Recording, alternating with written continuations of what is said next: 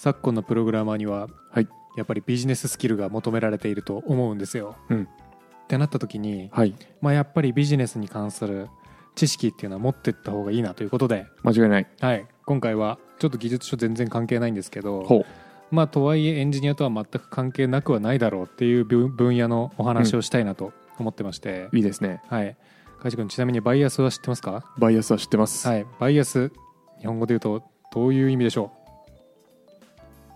日本語で言うと説明をすればいいんですね。うあそうです。はい。まあ先入観とかうん。固定観念かうんうん。観固定概念なんていうんだ固定、まあ、価値観とかうん。わかんないけどもともと思ってる何かしらの、まあ、先入観ですね。なるほど。錯覚とかあと。はい。バイアスについては知らないんですけど。なんだって？どういう振りだったんだ、あちなみに関係あるんですけどあの、はい。バイアスの本で結構有名なやつといえばですねうん「ファストスロー」っていうほう。ダニエル・カーネマンさんの行動経済学でノーベル賞を取った人ですね、すげえ人ですね。はい。でおそらくこういうバイアスとかが結構一番バイアス系で一番有名な本なんじゃないかなっていうのがその「ファストスロー」なんですけど、まあ、ちょっと若干補足しましょうか。はい。多分知らない人何のことやらってなってるんで。はい。例えば何でしょうね。有名なバイアス。えーっと、確証バイアス。えーそれはあれ答えありきで考えちゃうやつ。自分の思い込みや願望を強化する情報ばかりに目が行きうんうん。そうではない情報を軽視してまう傾してしまう傾向ということで、まあ、例えばですよ、うん。えーカルシウムで、えー身長伸びるんだと思ってるやつがうん。身長伸びる方法を調べると、まあ、身長伸びる方法多分いろいろあってまあ縦の運動の刺激を入れるとか、まあ、うんうん。ジャンプとか、よく寝るとか、はい。えーまあ多分牛乳飲むとかお肉食べるとかいろいろあると思うんですけど、うんうん。ネットでいろいろ出てくる情報の中で、まあ、牛乳の情報だけが目についちゃう。うん。というのがまあ確証バイアスっていうバイアスの一つ。はい。みたいなやつ。ありがとうございます、はい。まあ、そういうあれですよね。人間の癖みたいなもんですよね考え方の。そうですね。はい。はいでまあその、えーバイアスについて有名なファストスローのうん。いわば続編って呼ばれてるのがこの「ノイズ」という本なんですよ。ほうほう。でもこれも同じくダニエル・カーネマンさんとその他何名かの著者によって書かれているものなんですけれどもうん。ノイズとはですねはい。判断のばらつきのことです。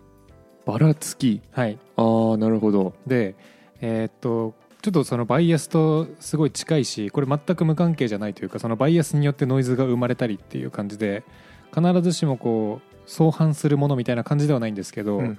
まあ、とはいえ人間の判断っていうのはめっちゃばらつきがあるんですよ。そうですね。まあなんかこのプロジェクト何ヶ月でできるんやみたいな時にも、そう、まあ、バイアスとかノイズ、うん。いわゆるノイズが関わるのかもしれないですしうん、それ以外にもね、まあ、今年何の勉強しようかなと思った時に、うんうんうん。何の分野深めるかの時も、まあ、必要なんで、なんかそういうなんだバイアスとかうん。ノイズうんうん。にとらわれないで正しい判断をするためになんかそういうのしとこうねみたいなそう。ことですよね。そういうことです、うんうん。でまあおそらくエンジニアの仕事の中でもノイズが発生しうる場所っていうのはいっぱいあると思うんではい。ちょっと今日はですねこのノイズがどういうものなのかっていうのをしっかり把握してうんうん。どうやったら減らせるのかっていうところまで踏み込んで知りたい。バイバイしようかなと思います。はい。はい。お願いします、はい。まあ、なんかノイズっていうとね最初うん僕はちょっと全く知らないですけど、うん。周囲の雑音とかうんうん。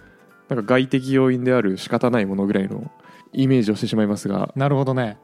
いやえーっとねそれで言うとこの本はむしろバイアスよりもノイズの方がやばいんじゃないかぐらいのことを言ってまして。おーそれは気になるな、はいもうバイアスは意識してたけど。判断があるところには絶対ノイズがありますと。うんうんうん。そしてそのノイズは私たちが思っているよりも大きいですよとしきりに言ってます。ほうほうほう。どんなもんじゃい？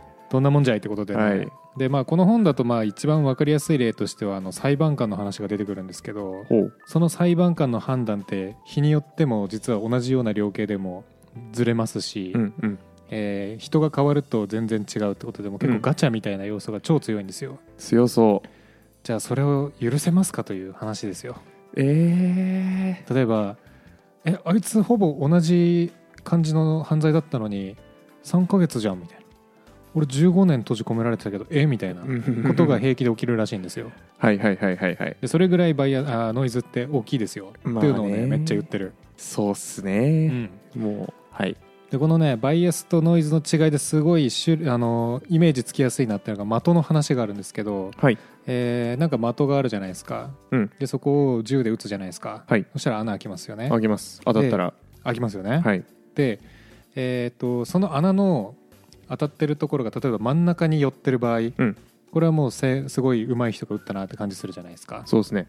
で、えー逆ちょっと4パターン出しますよ。はい。でもう1個はめちゃめちゃ同じ場所に当たってるんだけど、うん。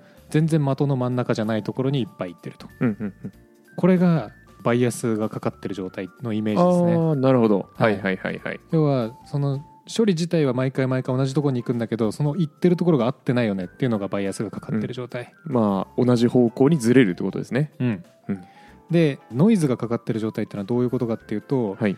その的に対して、まあ、弾は当たってるんだけど毎回毎回違うところを射抜いてる、うん。正解を撃ち抜いてる時もあるし、うん。そうじゃない時をところを撃ち抜いてる時もあるし、うん。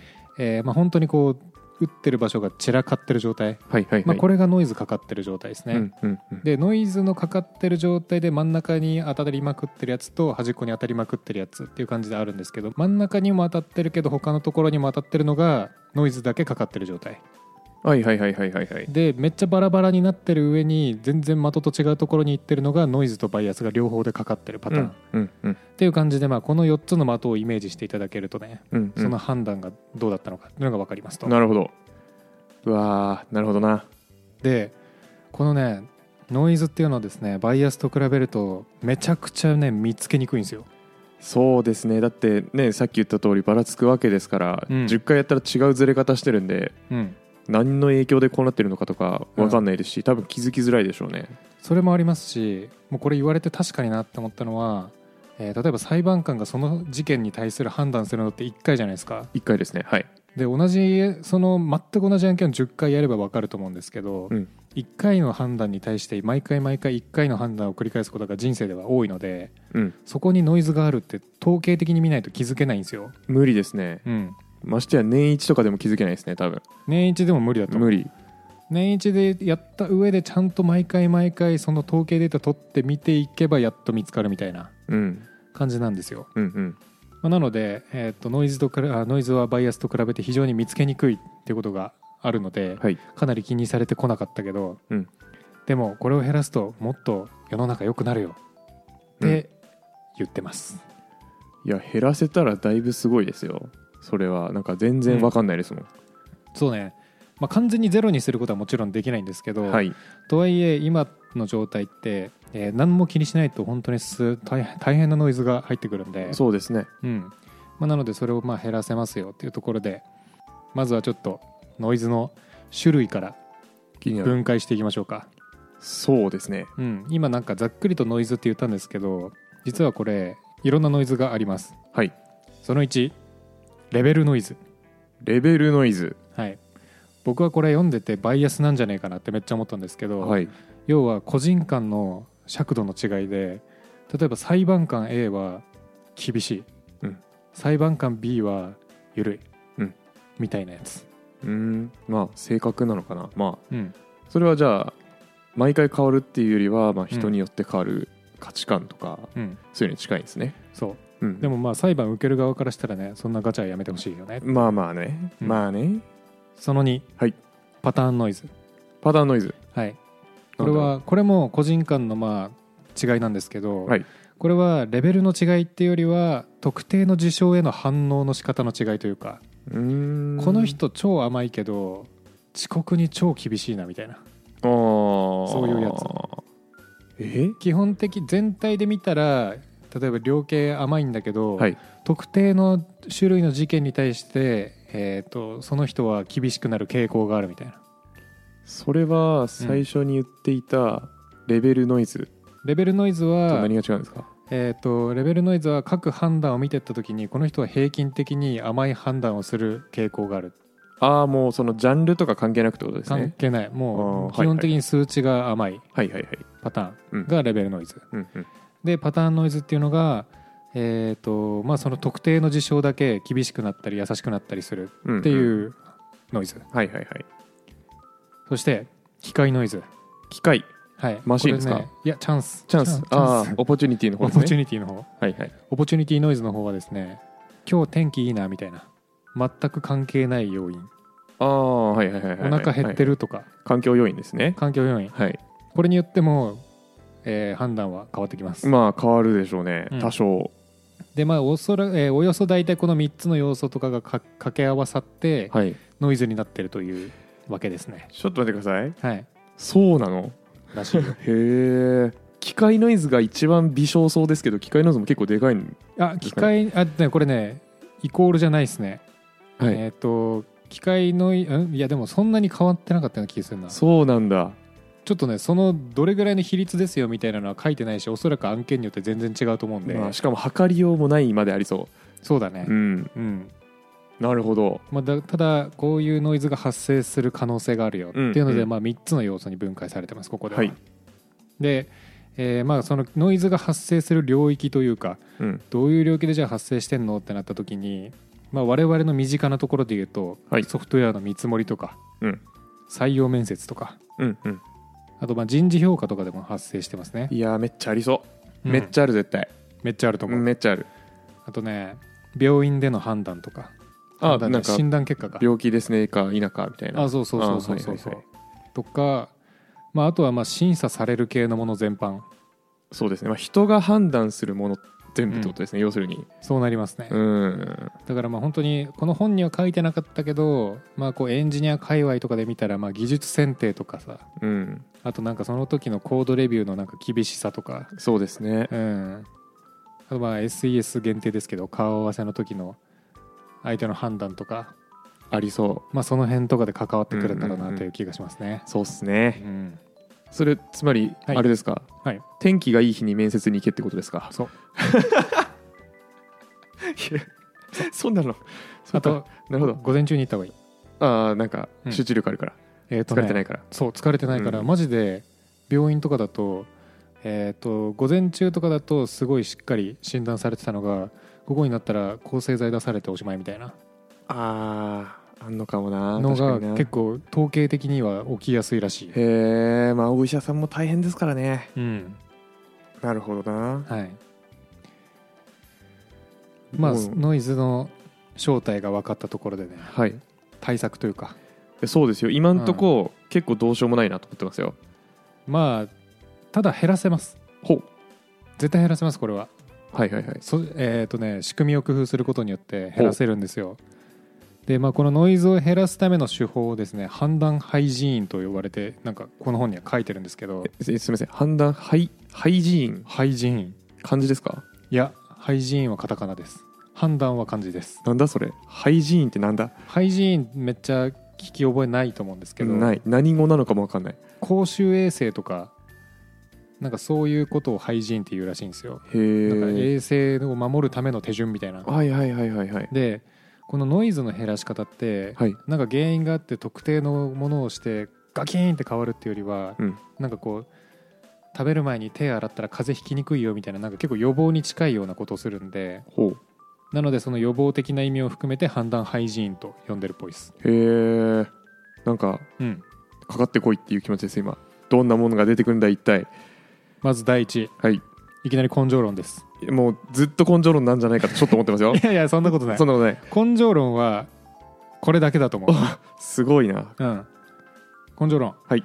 判断の目標は正確性であって自己表現ではないという意識を持つこと。あー。えー、思ってんのかな俺。まあだから要するに採用するときに自己表現じゃなくてうん。ってことですよね。そうそうそうそう。なるほどね。これ自己表現じゃなくて正確性が大事なんだうん、ってうん、いう意識を持つこと、はい。これは心持ちの話なのでさ軽めに終わります、はい、まあなんか最後に自分の判断って一体正しいんだろうかって振り返るうん。きっかけになりそうですね。まあそうね、うん。なんかこれ好みで判断してねえかなとか。うん。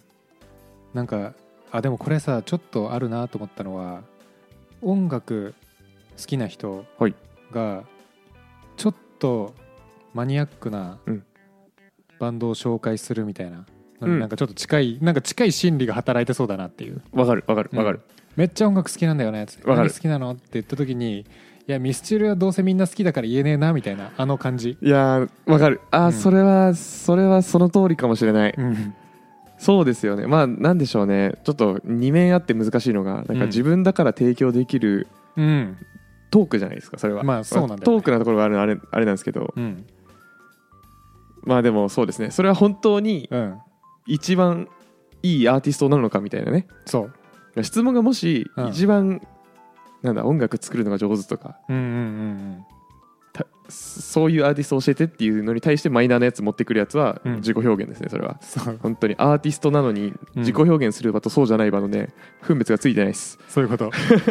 そういうこと？まあだからコミュニケーションにおいては別に気にしなくてもいいと思うけど、はい。判断の時においてはそう自己表現っていうのをなるべく混ぜないようにしましょう。なるほどな。はい。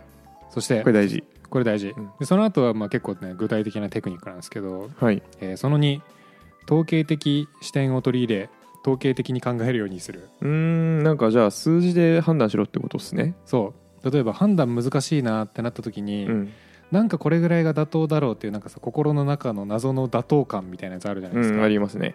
あれを最初に思い浮かべてしまうと、うん。その数値に引っ張られるんですよ。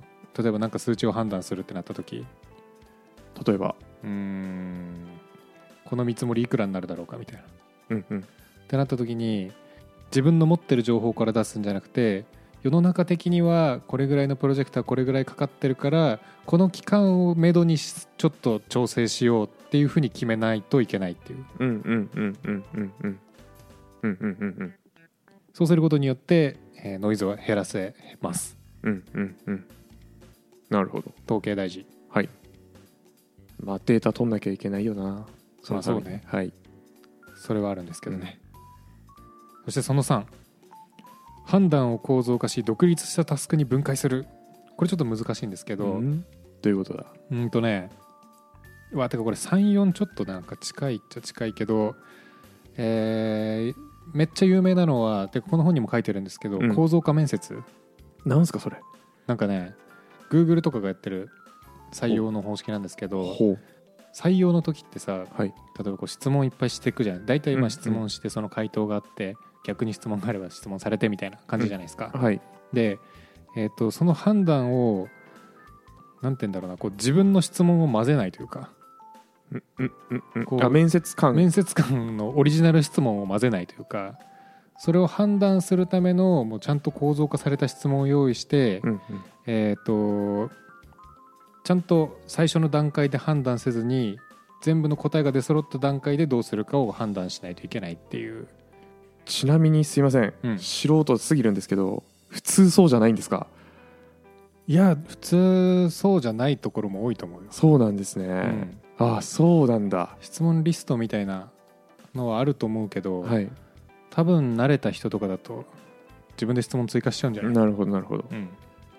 それってその採用基準うん。をさ面接官が持ってるってことですか、なんでしょう？なんか。ああでも持ってると思う。で、えー、と一番いいのはなんかそのチェックリストに対し、えー、と一個一個の質問の回答に対して、えー、となるべく自分の判断をかませないように計測できるなんか数値を数値のなんかレベル感を持っておくとうんいいというか、ってことですね。うん。ああなるほどな。じゃあなんかあのそのノイズを取るためには、うん。事前に自分の中のなんかチェックリストみたいなのを持っといてうんでそれを浮き上がらせるようにうん。情報収集してから判断しましょうっていうことなんですね。そうだね。まあもうめっちゃテンプレ的なことを言うと、うん。もう決まった質問。うん。そして回答に対しての判断基準も5段階でもう全部決まってるみたいな、うんうんうん感じ。うんうん。でなんかちょっとうん。的を得てなかったら、うん。その数字をじゃねえなななんだろうその指標を埋められる追加質問をうまく出すっうんてことですね。そう。うんうん暇人プログラマーの週末エンジニアリングレッスンからお知らせです。5月11日土曜日14時半から日本橋ラクーンビルでポッドキャストの公開収録ライトニングトーク会を開催します。詳細はチャンネルの説明欄にあるリンクもしくはコンパスで「暇人プログラマー」で検索をお願いします。たくさんエンジニア仲間を作りたい人集まれー。懇親会もあるよじゃあもう本当にうん。できるだけ定量的にやりましょうっていうのがなんか今のところのうん。共通してる感じですね。あそれはね今後も多分共通します。うーん。はい。で4は今ちょっと出た出たんですけど、はい。早い段階で直感を働かせないっていうのがあってこれ多分おー多分さっき冒頭でたまたま出てきた確証バイアスの話なんじゃないかなと思うんですけど、はい。もう最初の段階で判断してしまうとその判断を強化するように情報を集めちゃうんで、はい。あのダメですよっていう確証バイアスですね。これそうだよね、あやふやになってきましたけどうん、バイアスのノイでズが。まあでももバイアはいスによってノイズが生まれるから、ああそうですね。確かに。そう。なのでバイアスを抑えるっていう意味でもいいですね、これは、うんうん。そして、えー複数の判断者による独立した判断を統合する。ではあこれはいはいはい。これは統合の仕方というか独立させるのがすごい大事なんですよ。はいはいはい。だから会議とかであのなんか決めなきゃいけないじゃないですか、うんうん。でも実は会議ってそういうのがめっちゃ引っ張られやすくてそうですね。一番最初の発言者が引っ張りがちなんですよ。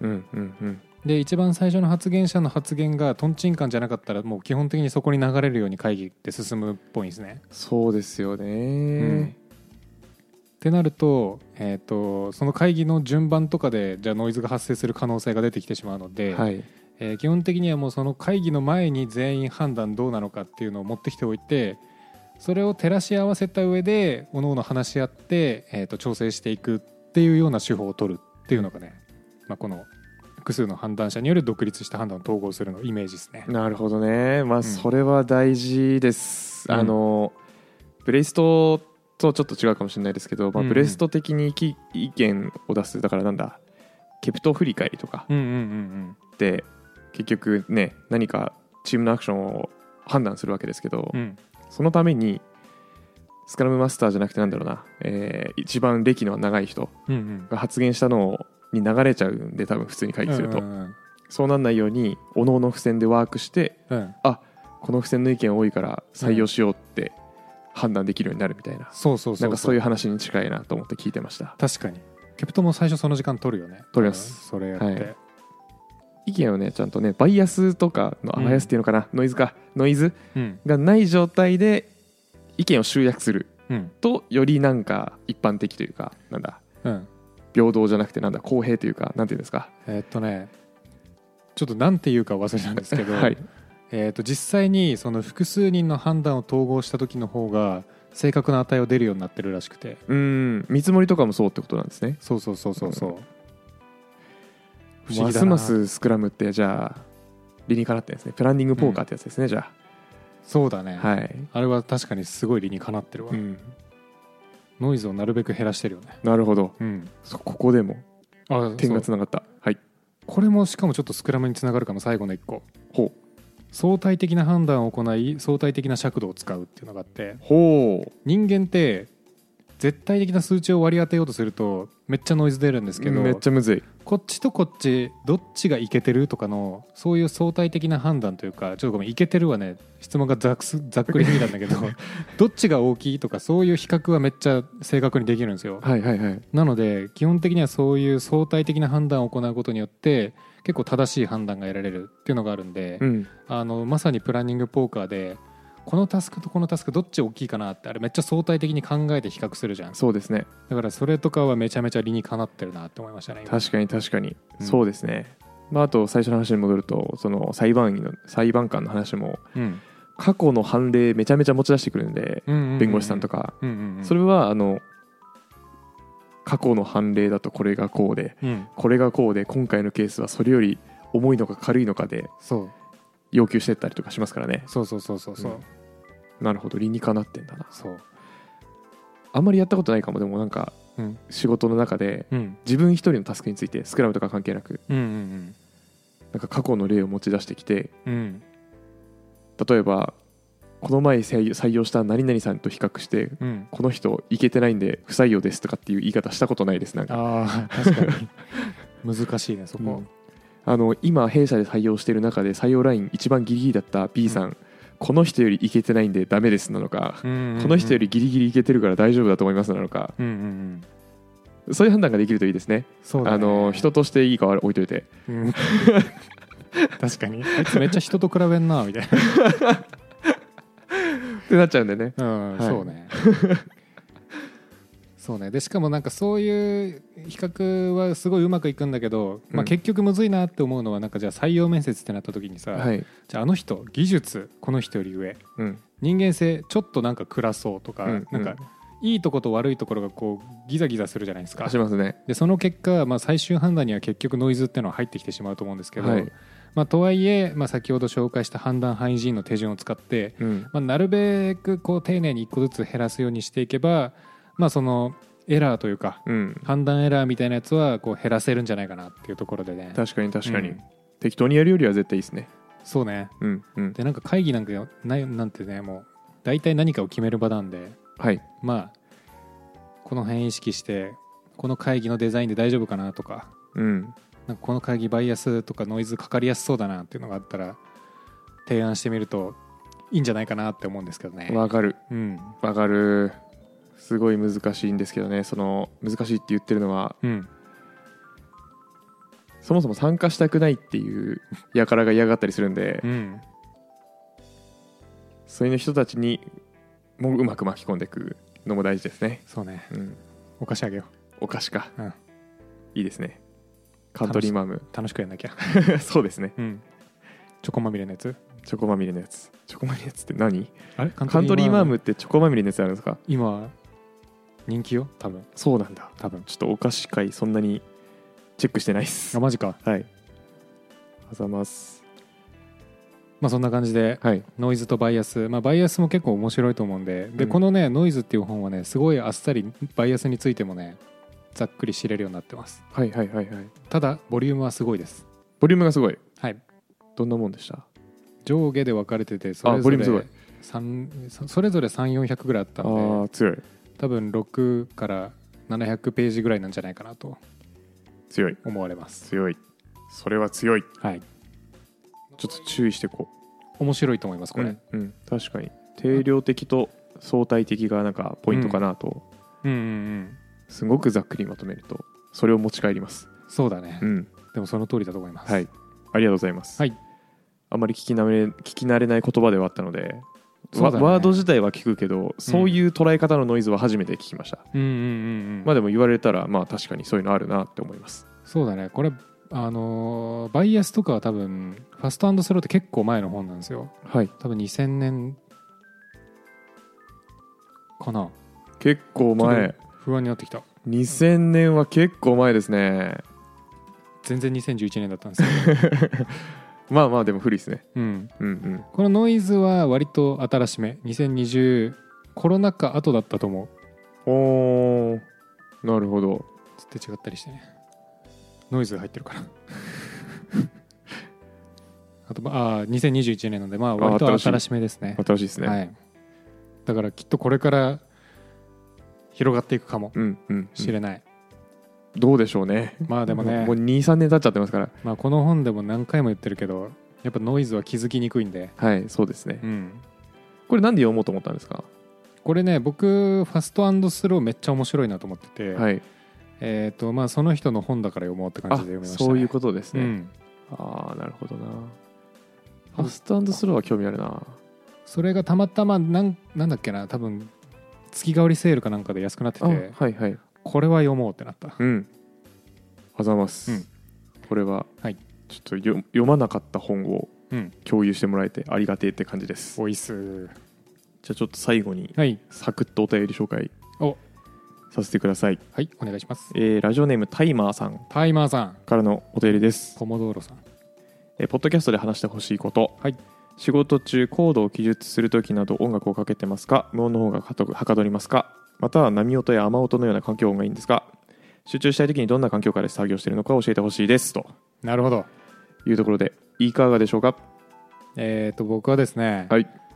えっ、と田舎の夜っていうタイトルのカエルゲコゲコの声が聞こえたりスズムシの鳴き声が聞こえたりする環境音でやることが多いですね。それはなんか常にですか？それもなんか集中するときですか？えーっとね常に流してて集中するときに消します。わかる。わかる。うん。そうですよね。はい。えー、なるほどな。まあじゃあ無音の方がはかどる派。無音の方が断然はかどりますね。えっとちなみに僕も、はい。あのー頑張らない時は音楽聴いてますが、うん。あんまり歌詞が入ってるのは最近聞かないですね。わかる。あのこのポッドキャストの何でしょう超1年目というか半年ぐらいの時にはちょっと話したじゃないですか多分音楽の話、うんなんかあったね。1回ぐらい、なんか順平がブルース聴いてるみたいなこと言ってた気がする。まあ、最近はあの時はなんか歌詞あるのも別に関係なく聞いてるって言ってたんですけど最近はうん。あんまり聞いてない。もう本当に BGM 系。環境音は聞いてないですね。あれ俺あの時と同じこと言ってるのかな？もしかして。いやー環境音じゃなかった気がするけどな。違ったっけな？はい。あんま変わった気しないけどで集中する時は、うん。え聞いてないですね音楽。うん。うるさいよね集中する時。まあうるさいというかなんかテンポを曲に持ってかれる感じがしてて、うん。うんうんうんうんで大半遅くなるんで。あそうなんだ。めちゃくちゃ速い曲聴いたらそれもありなんですけどね。なんだろうね速い曲。うんなんでしょうね。メタルな。いやまあ1.5倍速でるんじゃないですか。そっか。はい。それでいけるな。うん、うんちなみに集中したい時どんな環境下でやります？環境？はいあのど環境。どどどういうふうな環境でやるかとか。えー、わえっていう質問があってはい。まず物理環境はずっと同じ、ずっと一緒。はい、うんであでも最近アロマストーン使ってて。あれですね、うん。油かける石ですね。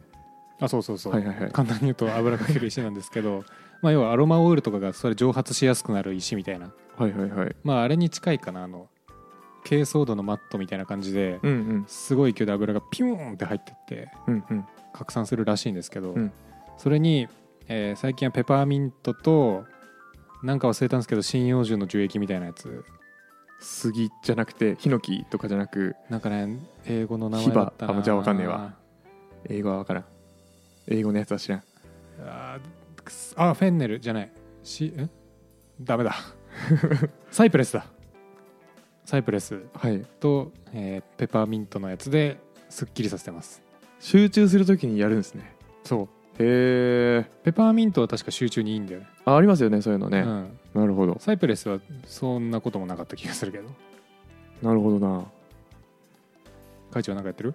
直前に逆立ちするぐらいじゃないですかね。なんかストレッチ入れるというか。脳にチーケーそうそうそうなんか体をちょっと動かしてからうん、頑張りますって頑張ります。ああそうだね。あいやそれもあるわでも、うん助走をつけないとちょっと頑張れないんでやっぱり、うん、うんうんまあ逆立ちしない逆立ちじゃない時もありますけど、うん。まあ一休憩入れて頑張る。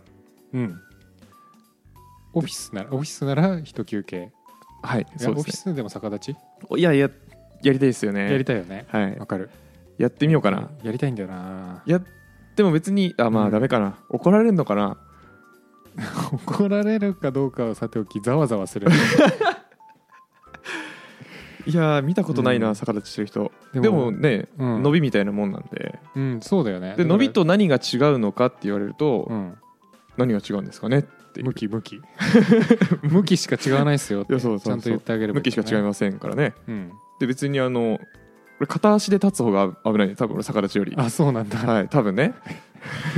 すごい安定感。うん、うんまあ多分正解は人それぞれだと思うんですけどうん。なんでいろいろ試して多分これが集中できるわっていうのを見つけていくんでしょうね。あとおすすめ音楽あるわ。何ですか？なんかさすっごい昔のなんかね曲がすっごい遠くで流れてるようなやつあるんだよね。オールディーミュージックみたいなのがあって。遠くって何？いやあの車の中とかの環境音なんだけどその遠くでなんかレコードあるじゃん。はい。マジであの蓄音機って言った方が正しいんじゃないかみたいな感じのレコード。まあまあまああのくるくる回るのにラッパがついてるやつですね。あそうそうそうそう。本当に物理的に振動して物理的に音出してるやつですね。そうそうそうそうそう。あれって流してるよねっていう音が例えば車の中の環境音だったら車の外で鳴ってんじゃないかなみたいな感じのやつがあって。ローローローファイローファイともまた違うんだよな。また違うんですね。なんかねやっぱかん車の向こうでなってるんですね。9013th ミュージックなんちゃらかんちゃらみたいなタイトルのやつなんですけど、へえなるほど。うん、それも結構集中できますね。それちょっと聞いてみます、ちょっと聞いたことないんで。うん。ぜひ。はい。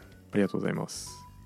というのでタイマーさんお便りありがとうございました。ありがとうございます。ちょっとすいませんね。アーティストとかもうん。あ娯楽で聞くのもちょっと教えてほしいって言ってるんですけど。娯楽？はい娯楽で聴く音楽。言うてうん。娯楽で音楽聴かんかも。でダンサーあるまじきなんですけど。うん。そうだね。そうだねダンサーーあるまじきなんですけど娯楽で音楽聴かないかもしれない、うん。それはダンサーあるまじき僕はまああるあるなのは、はいえっ、とその時のアニメの曲とか聴きますかね？あーまあわかるかも。今だとあの薬屋のひ独り言とかあはいはい。じゃあ緑茶化のそうそうそうそう。花になって。とか早々のフリーレンのはい。エンディングとか聞いたりしてますね。あーそっちか。はい。誰だっけ？ミレイ。あミレイ？ミレイさんか。ミレイさん？ミレイさんのやつですね。わかる、うん。ちなみに何使ってます？Amazon プライムいや YouTube プレミアム入ってるんであプライムん YouTube ミュージックか。あいいですよね。僕もミュージック派です、うん。ありがとうございます。はい、はい。ぜひぜひまた何でも質問ください。お願いします。はい。では最後「ハッシュタグ暇人プログラマー」で SNS の X にてフィードバック募集してますのでえーノイズ。ノイズ。バイアスに関する豆知識、えーあ募集してます。確かに。結構ボリュームあるんで多分言ってないやつがいっぱいあります。そうですよね。はい。はい。であとは説明欄から、うん。えーっと Google フォームで、うんうん。えー番組への要望質問。えーあとあのエンディングの茶番の元ネタ原稿を募集してますので、えーネタ職人の方お願いいたします。あれも募集してんだ。はい。そうだね。あとは原稿フルでうん。いただけないとちょっとうん。やれないです、そうだね、はい。元ネタわかんないとどうしようもないんで。そうですね。であとは各種ポッドキャストプラットフォームでのフォロー高評価お願いいたします。バンバンお願いします。はいトップ3入りたいなと思ってるのでぜひお願いします。お願いします。はい。じゃああの今年ですか？そのノイズ読んだのは。2024えーっとね「ジョー」が去年の12月とかに読み終わって「ゲ」が1月に読み終わったと思う。じゃあもうのりさんの今年も始まった本本紹介コーナー。はい。はい。あそうか。はい。そうか、はい。まあ技術書に限らず。そうですね。恒例になるかは置いといて。はい。はい。またお待ちしてますのでお願いします。ありがとうございます、はい、ではまた次回。バイバイ。暇人プログラマーではあなたのフィードバックを募集しています。ちょっとやり取りしたい人はメール。気軽に送りたい人は Google フォーム。ツイートをお願いします。詳細は説明欄を見てください。ポッドキャストのフォロー、コメント、評価してくれるとバカ騒ぎします。それではまた次回。暇人プログラマーからお知らせです暇プロメンバーとメンタリングしたい人を募集します。どうやったら中級エンジニアになれる？悩みを相談したいなどなど相談内容は何でも OK です。メンタリングを通じて何か気づきを持って帰ってもらえるように頑張ります。エピソード説明欄の方ではなく番組説明欄の Google フォームから日程を選んでお申し込みください。料金はもちろん無料。各日程先着1名なのでお早めに